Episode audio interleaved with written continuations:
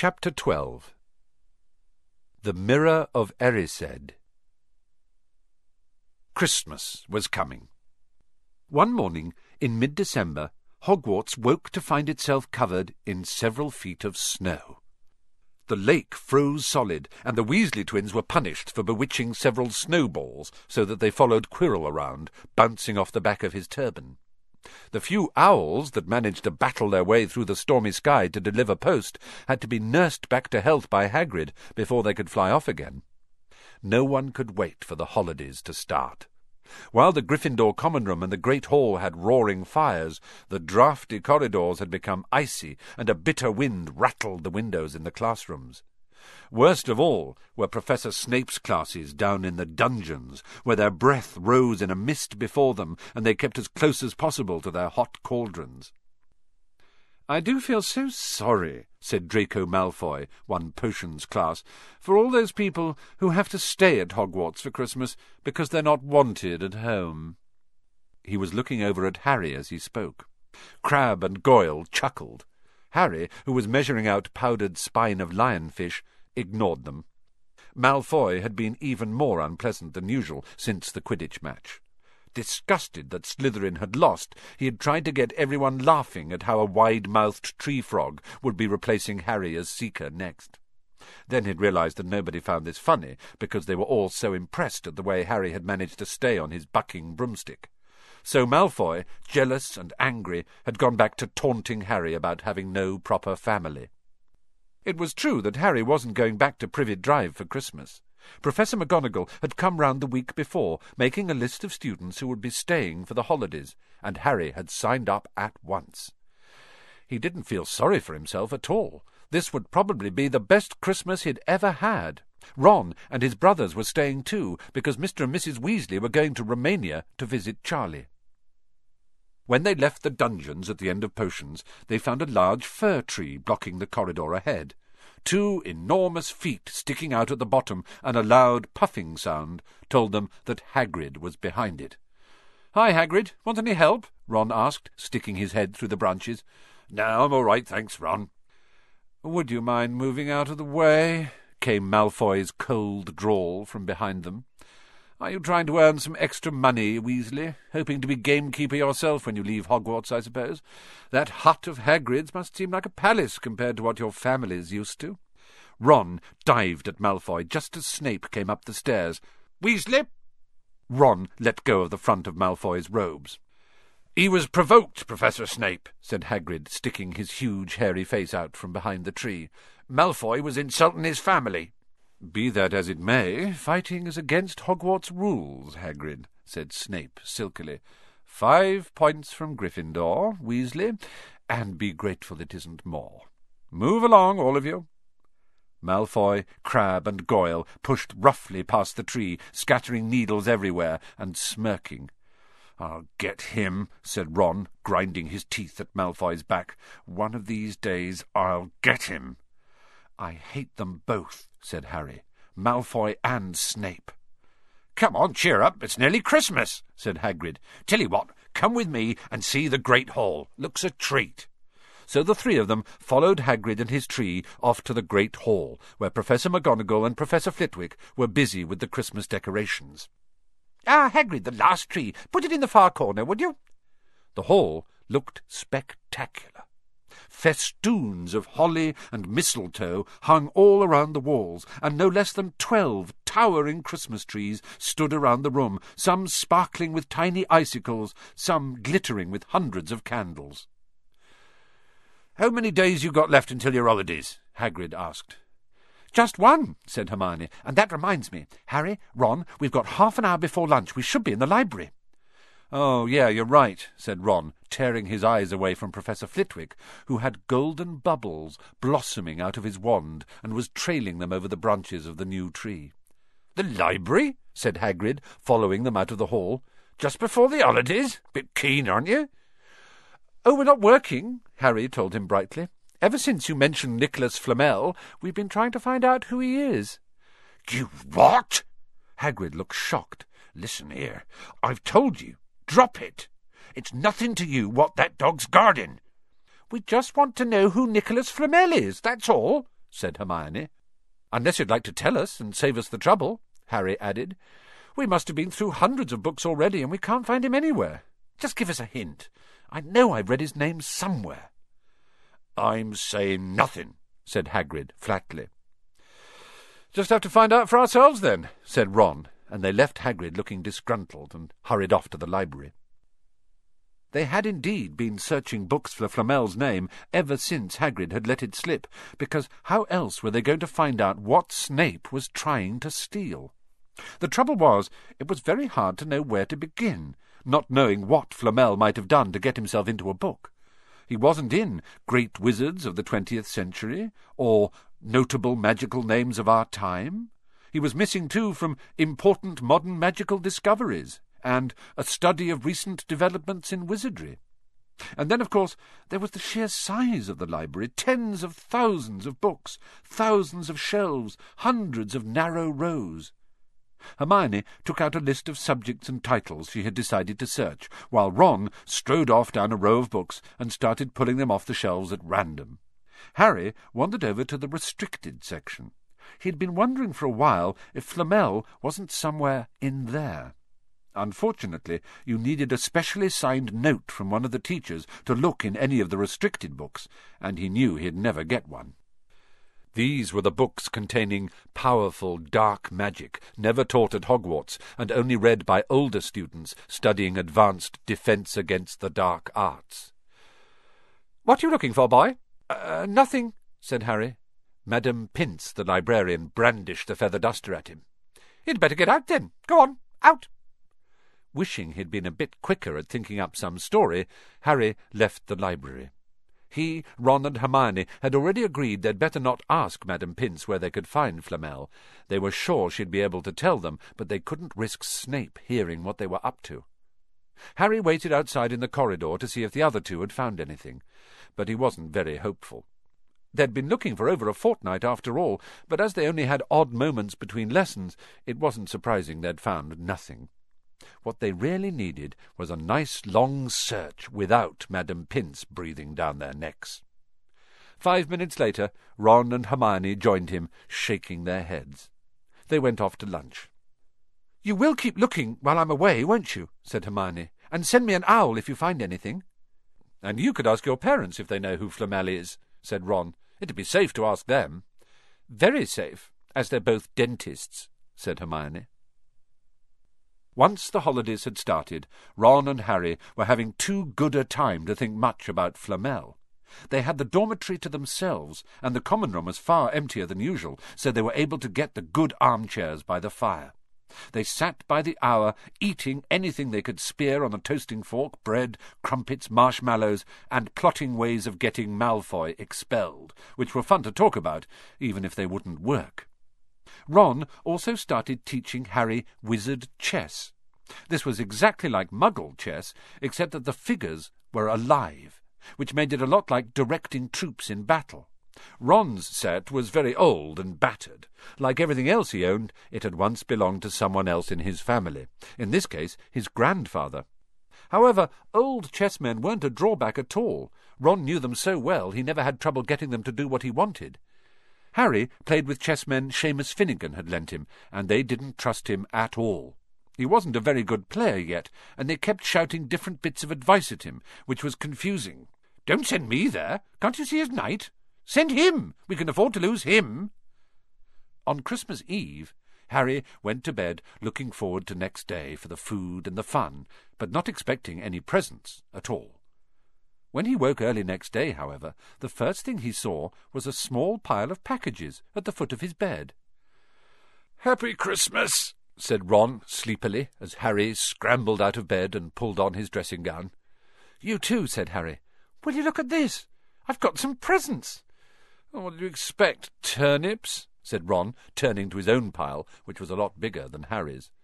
Harry picked up the top parcel. It was wrapped in thick brown paper and scrawled across it was To Harry, from Hagrid. Inside was a roughly cut wooden flute. Hagrid had obviously whittled it himself. Harry blew it. It sounded a bit like an owl. A second, very small parcel contained a note. We received your message and enclosed your Christmas present. From Uncle Vernon and Aunt Petunia. Sellotaped to the note was a fifty-pence piece. That's friendly, said Harry. Ron was fascinated by the fifty-pence. Weird, he said. What a shape! This is money? You can keep it, said Harry, laughing at how pleased Ron was. Hagrid and my aunt and uncle. So who sent these? Um, I think I know who that one's from, said Ron, going a bit pink and pointing to a very lumpy parcel. My mum. I told her you didn't expect any presents, and oh no, he groaned. She's made you a Weasley jumper. Harry had torn open the parcel to find a thick, hand-knitted sweater in emerald green and a large box of homemade fudge. Every year she makes us a jumper, said Ron, unwrapping his own, and mine's always maroon. That's really nice of her, said Harry, trying the fudge, which was very tasty. His next present also contained sweets, a large box of chocolate frogs from Hermione. This only left one parcel. Harry picked it up and felt it. It was very light. He unwrapped it. Something fluid and silvery grey went slithering to the floor, where it lay in gleaming folds. Ron gasped. I've heard of those, he said in a hushed voice, dropping the box of every flavour beans he had got from Hermione. If that's what I think it is, they're really rare and really valuable. What is it? Harry picked the shining, silvery cloth off the floor. It was strange to the touch, like water woven into material. It's an invisibility cloak, said Ron, a look of awe on his face. I'm sure it is. Try it on. Harry threw the cloak around his shoulders, and Ron gave a yell. It is! Look down! Harry looked down at his feet. But they had gone. He dashed to the mirror. Sure enough, his reflection looked back at him, just his head suspended in mid-air, his body completely invisible. He pulled the cloak over his head, and his reflection vanished completely. There's a note, said Ron suddenly. A note fell out of it. Harry pulled off the cloak and seized the letter. Written in narrow, loopy writing he had never seen before were the following words. Your father left this in my possession before he died. It is time it was returned to you. Use it well. A very Merry Christmas to you. There was no signature. Harry stared at the note. Ron was admiring the cloak. I'd give anything for one of these, he said. Anything. Well, what's the matter? Uh, nothing, said Harry. He felt very strange. Who had sent the cloak? Had it really once belonged to his father?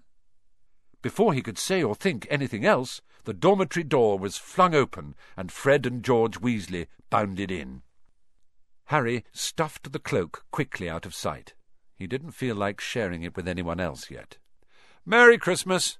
Hey, look! Harry's got a Weasley jumper, too! Fred and George were wearing blue jumpers, one with a large yellow F on it, the other with a G. Harry's is better than ours, though, said Fred, holding up Harry's jumper.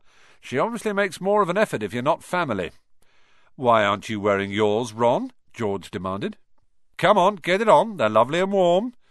I hate maroon, Ron moaned half-heartedly as he pulled it over his head. You haven't got a letter on yours, George observed. I suppose she thinks you don't forget your name, but we're not stupid. We know we're called Gred and Forge. What's all this noise? Percy Weasley stuck his head through the door, looking disapproving. He had clearly come halfway through unwrapping his presents, as he, too, carried a lumpy jumper over his arm, which Fred seized. P for prefect! Get it on, Percy! Come on, we're all wearing ours. Even Harry got one. I don't want said Percy thickly, as the twins forced the jumper over his head, knocking his glasses askew. And you're not sitting with the prefect today either, said George. Christmas is a time for family. They frog-marched Percy from the room, his arms pinned to his side by his jumper. Harry had never in all his life had such a Christmas dinner. A hundred fat roast turkeys, mountains of roast and boiled potatoes, platters of fat chipolatas, tureens of buttered peas, silver boats of thick, rich gravy and cranberry sauce, and stacks of wizard crackers every few feet along the table. These fantastic crackers were nothing like the feeble muggle ones the Dursleys usually bought, with their little plastic toys and their flimsy paper hats. Harry pulled a wizard cracker with Fred, and it didn't just bang, it went off with a blast like a cannon and engulfed them all in a cloud of blue smoke, while from the inside exploded a rear admiral's hat and several live white mice. Up on the high table, Dumbledore had swapped his pointed wizard's hat for a flowered bonnet, and was chuckling merrily at a joke Professor Flitwick had just read him. Flaming Christmas puddings followed the turkey. Percy nearly broke his teeth on a silver sickle embedded in his slice. Harry watched Hagrid getting redder and redder in the face as he called for more wine, finally kissing Professor McGonagall on the cheek, who, to Harry's amazement, giggled and blushed, her top hat lopsided. When Harry finally left the table, he was laden down with a stack of things out of the crackers, including a pack of non-explodable luminous balloons, a grow-your-own-warts kit, and his own new wizard chess set. The white mice had disappeared, and Harry had a nasty feeling they were going to end up as Mrs. Norris's Christmas dinner. Harry and the Weasleys spent a happy afternoon having a furious snowball fight in the grounds. Then, cold, wet, and gasping for breath, they returned to the fire in the Gryffindor common room, where Harry broke in his new chess set by losing spectacularly to Ron. He suspected he wouldn't have lost so badly if Percy hadn't tried to help him so much. After a tea of turkey sandwiches, crumpets, trifle, and Christmas cake, everyone felt too full and sleepy to do much before bed except sit and watch Percy chase Fred and George all over Gryffindor Tower because they'd stolen his prefect badge. It had been Harry's best Christmas day ever. Yet something had been nagging at the back of his mind all day. Not until he climbed into bed was he free to think about it the invisibility cloak, and whoever had sent it. Ron, full of turkey and cake and with nothing mysterious to bother him, fell asleep almost as soon as he had drawn the curtains of his four-poster. Harry leant over the side of his own bed and pulled the cloak out from under it. His father's. This had been his father's. He let the material flow over his hands, smoother than silk, light as air. Use it well the note had said. He had to try it, now. He slipped out of bed and wrapped the cloak around himself. Looking down at his legs, he saw only moonlight and shadows. It was a very funny feeling. Use it well. Suddenly, Harry felt wide awake. The whole of Hogwarts was open to him in this cloak. Excitement flooded through him as he stood there in the dark and silence. He could go anywhere in this, anywhere, and Filch would never know. Ron grunted in his sleep. Should Harry wake him? Something held him back. His father's cloak. He felt that this time, the first time, he wanted to use it alone. He crept out of the dormitory, down the stairs, across the common room, and climbed through the portrait hole. Who's there? squawked the fat lady. Harry said nothing. He walked quickly down the corridor. Where should he go? He stopped, his heart racing, and thought. And then it came to him. The restricted section in the library. He'd be able to read as long as he liked, as long as it took to find out who Flamel was. He set off, drawing the invisibility cloak tight around him as he walked. The library was pitch black and very eerie. Harry lit a lamp to see his way along the rows of books. The lamp looked as if it was floating along in mid-air, and even though Harry could feel his arm supporting it, the sight gave him the creeps. The restricted section was right at the back of the library. Stepping carefully over the rope which separated these books from the rest of the library, he held up his lamp to read the titles. They didn't tell him much. Their peeling, faded gold letters spelled words in languages Harry couldn't understand. Some had no title at all. One book had a dark stain on it that looked horribly like blood. The hairs on the back of Harry's neck prickled. Maybe he was imagining it, maybe not, but he thought a faint whispering was coming from the books, as though they knew someone was there who shouldn't be. He had to start somewhere. Setting the lamp down carefully on the floor, he looked along the bottom shelf for an interesting-looking book. A large black and silver volume caught his eye. He pulled it out with difficulty because it was very heavy, and balancing it on his knee, let it fall open. A piercing, blood-curdling shriek split the silence. The book was screaming. Harry snapped it shut, but the shriek went on and on, one high, unbroken, ear-splitting note. He stumbled backwards and knocked over his lamp, which went out at once. Panicking, he heard footsteps coming down the corridor outside. Stuffing the shrieking book back onto the shelf, he ran for it. He passed Filch almost in the doorway. Filch's pale, wild eyes looked straight through him, and Harry slipped under Filch's outstretched arm and streaked off up the corridor, the book's shrieks still ringing in his ears. He came to a sudden halt in front of a tall suit of armour. He had been so busy getting away from the library he hadn't paid attention to where he was going. Perhaps because it was dark, he didn't recognize where he was at all. There was a suit of armour near the kitchens, he knew, but he must be five floors above there. You asked me to come directly to you, Professor, if anyone was wandering around at night, and somebody's been in the library, restricted section. Harry felt the blood drain out of his face. Wherever he was, Filch must know a shortcut, because his soft, greasy voice was getting nearer, and to his horror, it was Snape who replied. The restricted section? Well, they can't be far. We'll catch them. Harry stood rooted to the spot as Filch and Snape came around the corner ahead. They couldn't see him, of course, but it was a narrow corridor, and if they came much nearer, they'd knock right into him. The cloak didn't stop him being solid. He backed away as quietly as he could. A door stood ajar to his left. It was his only hope. He squeezed through it, holding his breath, trying not to move it, and to his relief he managed to get inside the room without their noticing anything. They walked straight past, and Harry leant against the wall, breathing deeply, listening to their footsteps dying away. That had been close, very close. It was a few seconds before he noticed anything about the room he had hidden in. It looked like a disused classroom. The dark shapes of desks and chairs were piled against the walls, and there was an upturned waste paper basket, but propped against the wall facing him was something that didn't look as if it belonged there, something that looked as if someone had just put it there to keep it out of the way. It was a magnificent mirror, as high as the ceiling, with an ornate gold frame standing on two clawed feet. There was an inscription carved around the top. Erised stra eru oit ube cafru oit onwosi. His panic fading now that there was no sound of Filch and Snape, Harry moved nearer to the mirror, wanting to look at himself but see no reflection again. He stepped in front of it.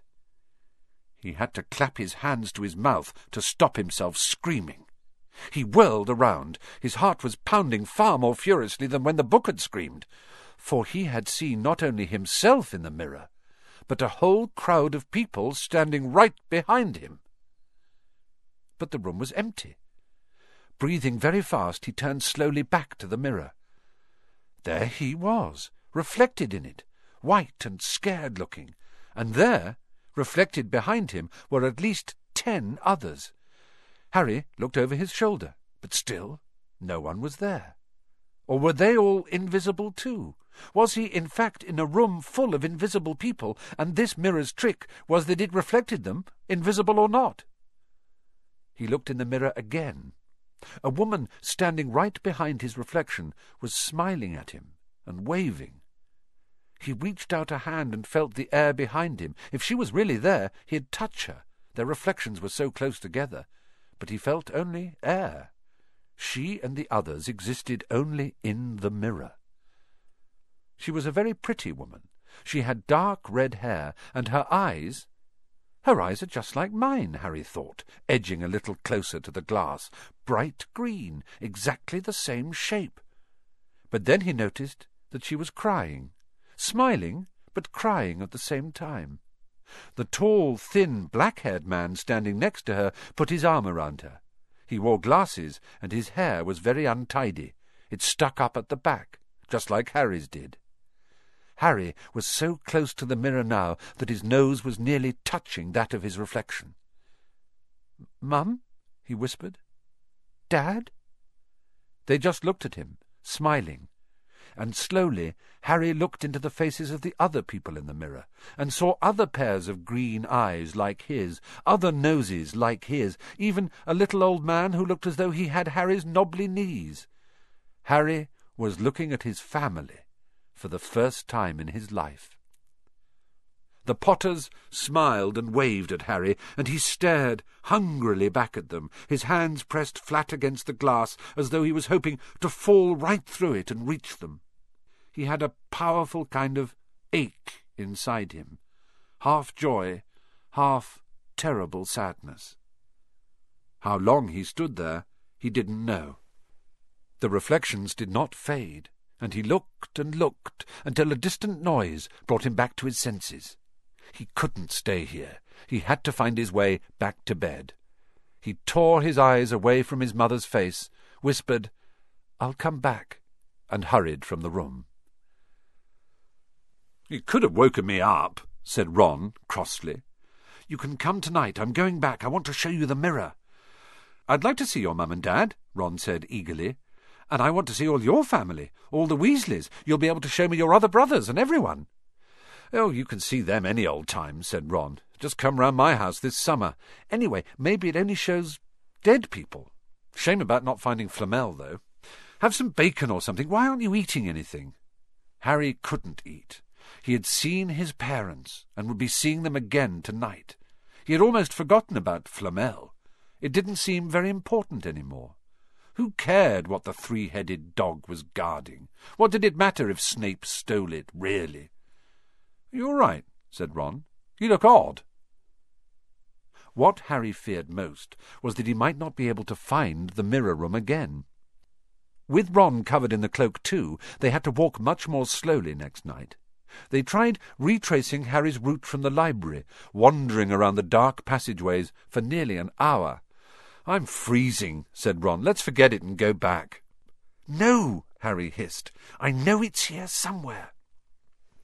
They passed the ghost of a tall witch gliding in the opposite direction, but saw no one else. Just as Ron started moaning that his feet were dead with cold, Harry spotted the suit of armour. It's here, just here, yes. They pushed the door open. Harry dropped the cloak from round his shoulders and ran to the mirror. There they were, his mother and father beamed at the sight of him. See? Harry whispered. I can't see anything. Look, look at them all. There are loads of them. I can only see you. Look in it properly. Go on, stand where I am. Harry stepped aside, but with Ron in front of the mirror, he couldn't see his family any more. Just Ron in his paisley pyjamas. Ron, though, was staring transfixed at his image. Look at me, he said. Can you see all your family standing around you? No, I- I'm alone, but I'm different. I look older. And I'm head boy. What? I am. I'm wearing the badge, like Bill used to, and I'm holding the house cup and the Quidditch cup. I'm Quidditch captain, too. Ron tore his eyes away from this splendid sight to look excitedly at Harry. Do you think this mirror shows the future? How can it? All my family are dead. Let me have another look. You had it to yourself all last night. Give me a bit more time. You're only holding the Quidditch cup. What's interesting about that? I want to see my parents. Don't push me. A sudden noise outside in the corridor put an end to their discussion. They hadn't realized how loudly they'd been talking. Quick! Ron threw the cloak back over them as the luminous eyes of Mrs. Norris came round the door. Ron and Harry stood quite still, both thinking the same thing. Did the cloak work on cats? After what seemed an age, she turned and left. This isn't safe. She might have gone for Filch. I bet she heard us. Come on. And Ron pulled Harry out of the room. The snow still hadn't melted next morning. Want to play chess, Harry? said Ron. No. Why don't we go down and visit Hagrid? No, you go. I know what you're thinking about, Harry. That mirror. Don't go back tonight. Why not? I don't know, I've just got a bad feeling about it. And anyway, you've had too many close shaves already. Filch, Snape, and Mrs. Norris are wandering around. So what if they can't see you? What if they walk into you? What if you knock something over? You sound like Hermione. I'm serious, Harry. Don't go. But Harry had only one thought in his head, which was to get back in front of the mirror, and Ron wasn't going to stop him. That third night he found his way more quickly than before. He was walking so fast he knew he was making more noise than was wise, but he didn't meet anyone. And there were his mother and father smiling at him again, and one of his grandfathers nodding happily. Harry sank down to sit on the floor in front of the mirror. There was nothing to stop him staying here all night with his family, nothing at all, except... So, back again, Harry? Harry felt as though his insides had turned to ice. He looked behind him. Sitting on one of the desks by the wall was no other than Albus Dumbledore. Harry must have walked straight past him, so desperate to get to the mirror he hadn't noticed him. I, I didn't see you, sir. Strange how short-sighted being invisible can make you, said Dumbledore, and Harry was relieved to see that he was smiling. So, said Dumbledore, slipping off the desk to sit on the floor with Harry. You, like hundreds before you, have discovered the delights of the Mirror of Erised. I didn't know it was called that, sir. But I expect you've realized by now what it does. It, well, it shows me my family. And it showed your friend Ron himself as head boy. How did you know? I don't need a cloak to become invisible, said Dumbledore gently. Now, can you think what the mirror of Erised shows us all? Harry shook his head. Let me explain. The happiest man on earth would be able to use the mirror of Erised like a normal mirror. That is, he would look into it and see himself exactly as he is. Does that help? Harry thought. Then he said slowly, It shows us what we want, whatever we want. Yes and no, said Dumbledore quietly.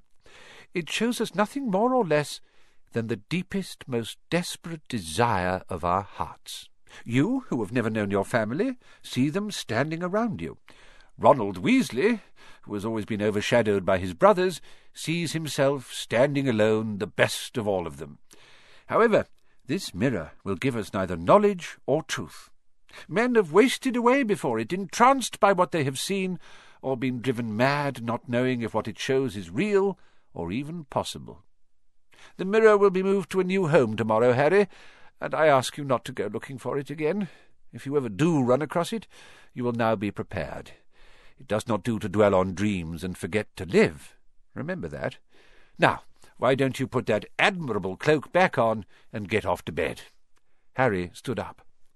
Sir, Professor Dumbledore, can I ask you something? Obviously. You've just done so, Dumbledore smiled. You may ask me one more thing, however. What do you see when you look in the mirror? I? I see myself holding a pair of thick woolen socks. Harry stared. One can never have enough socks, said Dumbledore. Another Christmas has come and gone, and I didn't get a single pair. People will insist on giving me books. It was only when he was back in bed that it struck Harry that Dumbledore might not have been quite truthful, but then, he thought, as he shoved Scabbers off his pillow, it had been quite a personal question.